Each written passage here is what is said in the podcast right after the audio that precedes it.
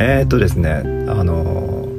ポッドキャストの番組、えー、おすすめ番組で見てるとやっぱりあの古典ラジオを、えー、ずっと見ているから、あの歴史のですね、えー、いろんな、えー、勉強になるようなためになるポッドキャストがいっぱい出てきますよね。えー、一つ一つあの全然まだ聞いてないですけど、パッパッパッパッパとちょっとどんな感じかなってザッピングしてみると、あの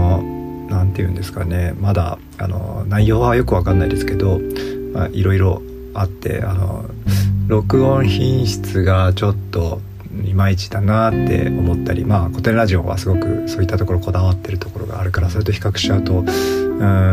やっぱり落ちてしまうなっていうのもあるんですけど、うん、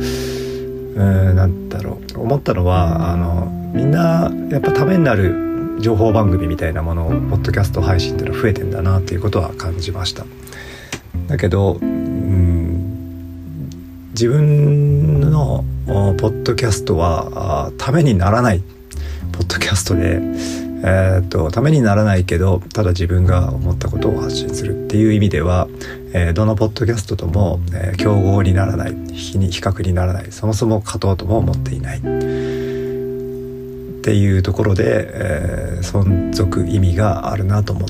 いました。うん、何が言いたいかっていうと、みんないろんなポッドキャストをやって、えー、情報発信して聞いていただこうっていうポッドキャストはもちろんありますけど、そこと勝負してもしょうがないなっていうふうなことを思ったっていうことですね。なので、えー、役に立つことは発信しませんし、えー、聞きやすいように編集するとかもしませんが、ただ喋り方は喋り方はと言った途端に喋れなくなるっていうね、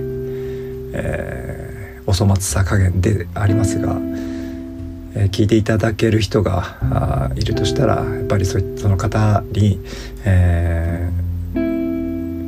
聞いていただけるように、えー、そこは誠実な気持ちを持って、えー、ブラッシュアップしていきたいなと、真面目なことを今言って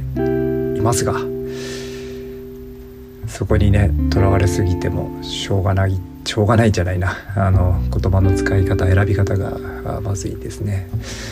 あの聞いていただけることは本当にありがたいと思いますが、えーもともとこのポッドキャストの存続意味は何なのと思った時に、なんか